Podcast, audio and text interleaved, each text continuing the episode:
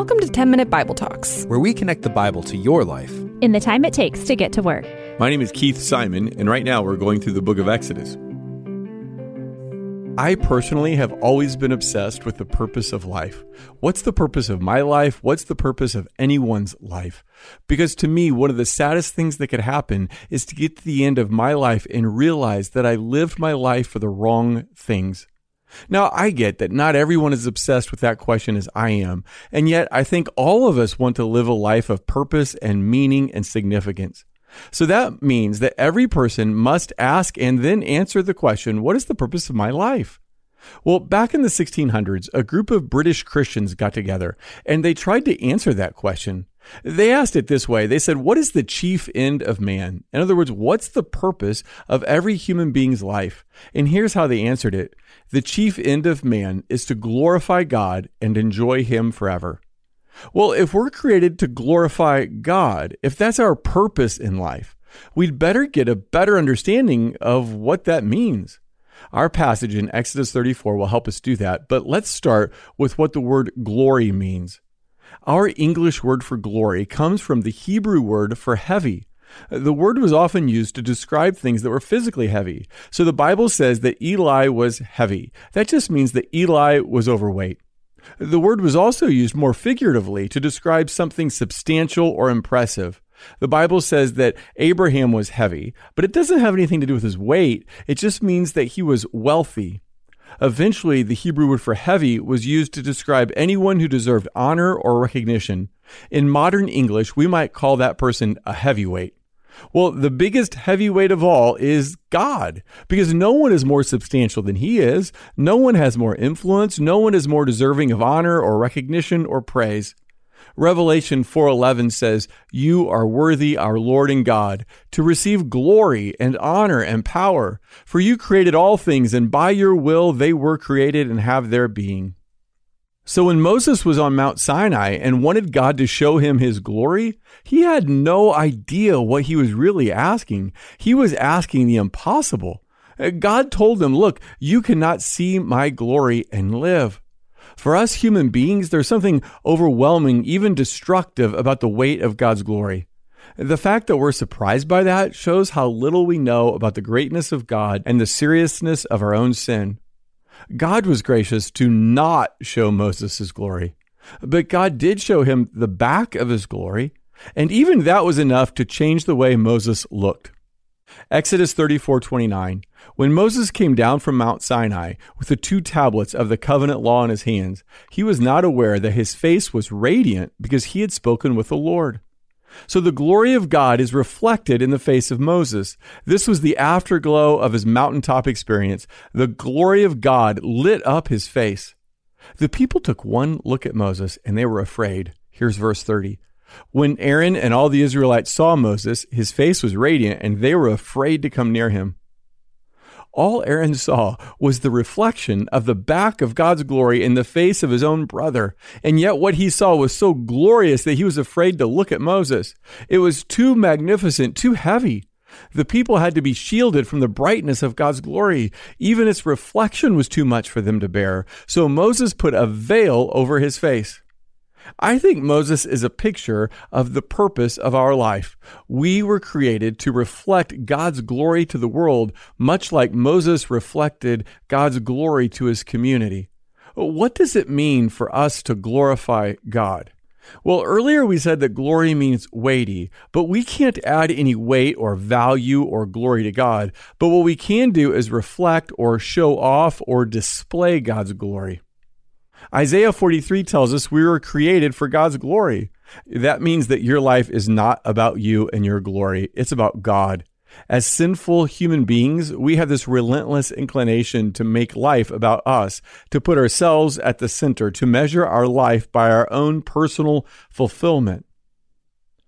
But if you want to understand why you're here and what your purpose is, you can't look inside yourself. You must start with God. You were born for His glory.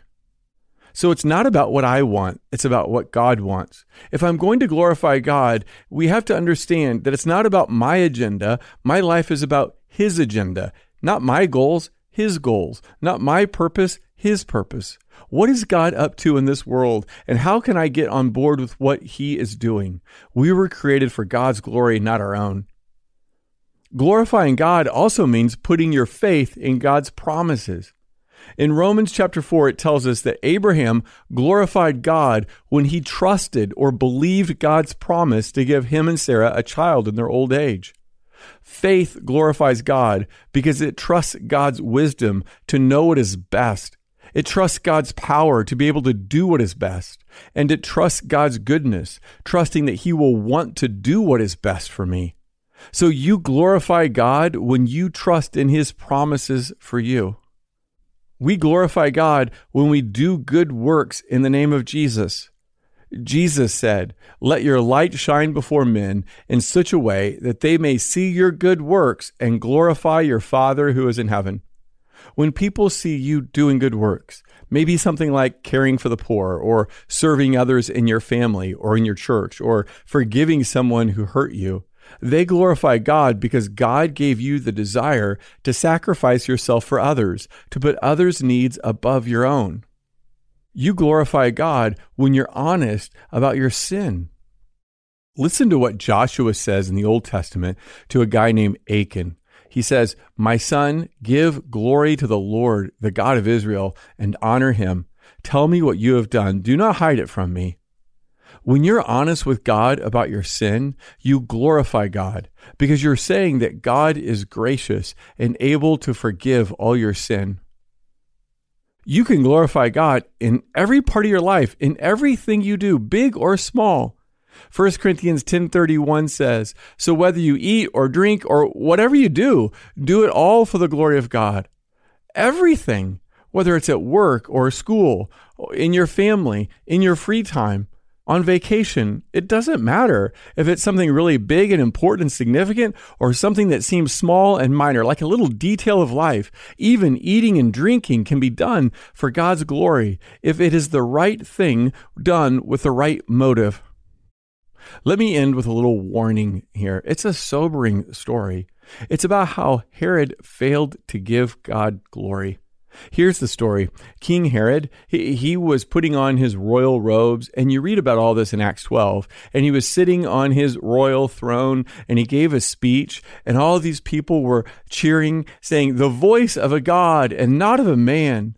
And then it says this Immediately, an angel of the Lord struck him down because he did not give God the glory, and he was eaten by worms and breathed his last. It is dangerous to live for your own glory. I said earlier that one of my biggest fears is getting to the end of my life and realizing that I lived a life without purpose or meaning, and how living for the glory of God is the purpose I was created for. But it's even more dangerous than a wasted life. It is dangerous to your soul to live for your own glory. God struck down Herod because he took the glory that belonged to God alone. In 1717, King Louis XIV of France died. Now, King Louis was very, very full of himself. He insisted that everyone call him Louis the Great. He had the most magnificent kingdom in Europe, and his funeral was absolutely spectacular. So, in the church where the ceremony was performed, his body lay in this golden coffin. And to dramatize his own greatness, King Louis had given orders that the cathedral would be very dimly lit with only one special candle that was to be set above his coffin. Thousands of people are in attendance. They're all waiting there in silence, standing before the coffin with King Louis in it and this candle shining right above him. As the bishop begins to speak, he slowly reaches down, snuffs out the candle, and says, Only God is great. King Louis made himself great, but that's not our job in our life. That's not our purpose. Our purpose is to show the greatness of God. I want to be like Moses and reflect God's glory to the world. Not like King Herod, not like King Louis that tried to take God's glory for himself. Your life is not about you. It's not about your agenda. It's about God. Get in line with God's purpose, and you'll have the most meaningful, satisfying life that you could imagine. All glory to God. Amen. Hey, thanks for listening. If you want to go deeper, sign up for the 10 Minute Bible Talk newsletter. You'll get a short email once a week. It'll challenge you to grow in your faith, give you interesting background on today's passage, and a lot, lot more. Just click the link in the show notes to sign up. It'll help you deepen your journey with Jesus.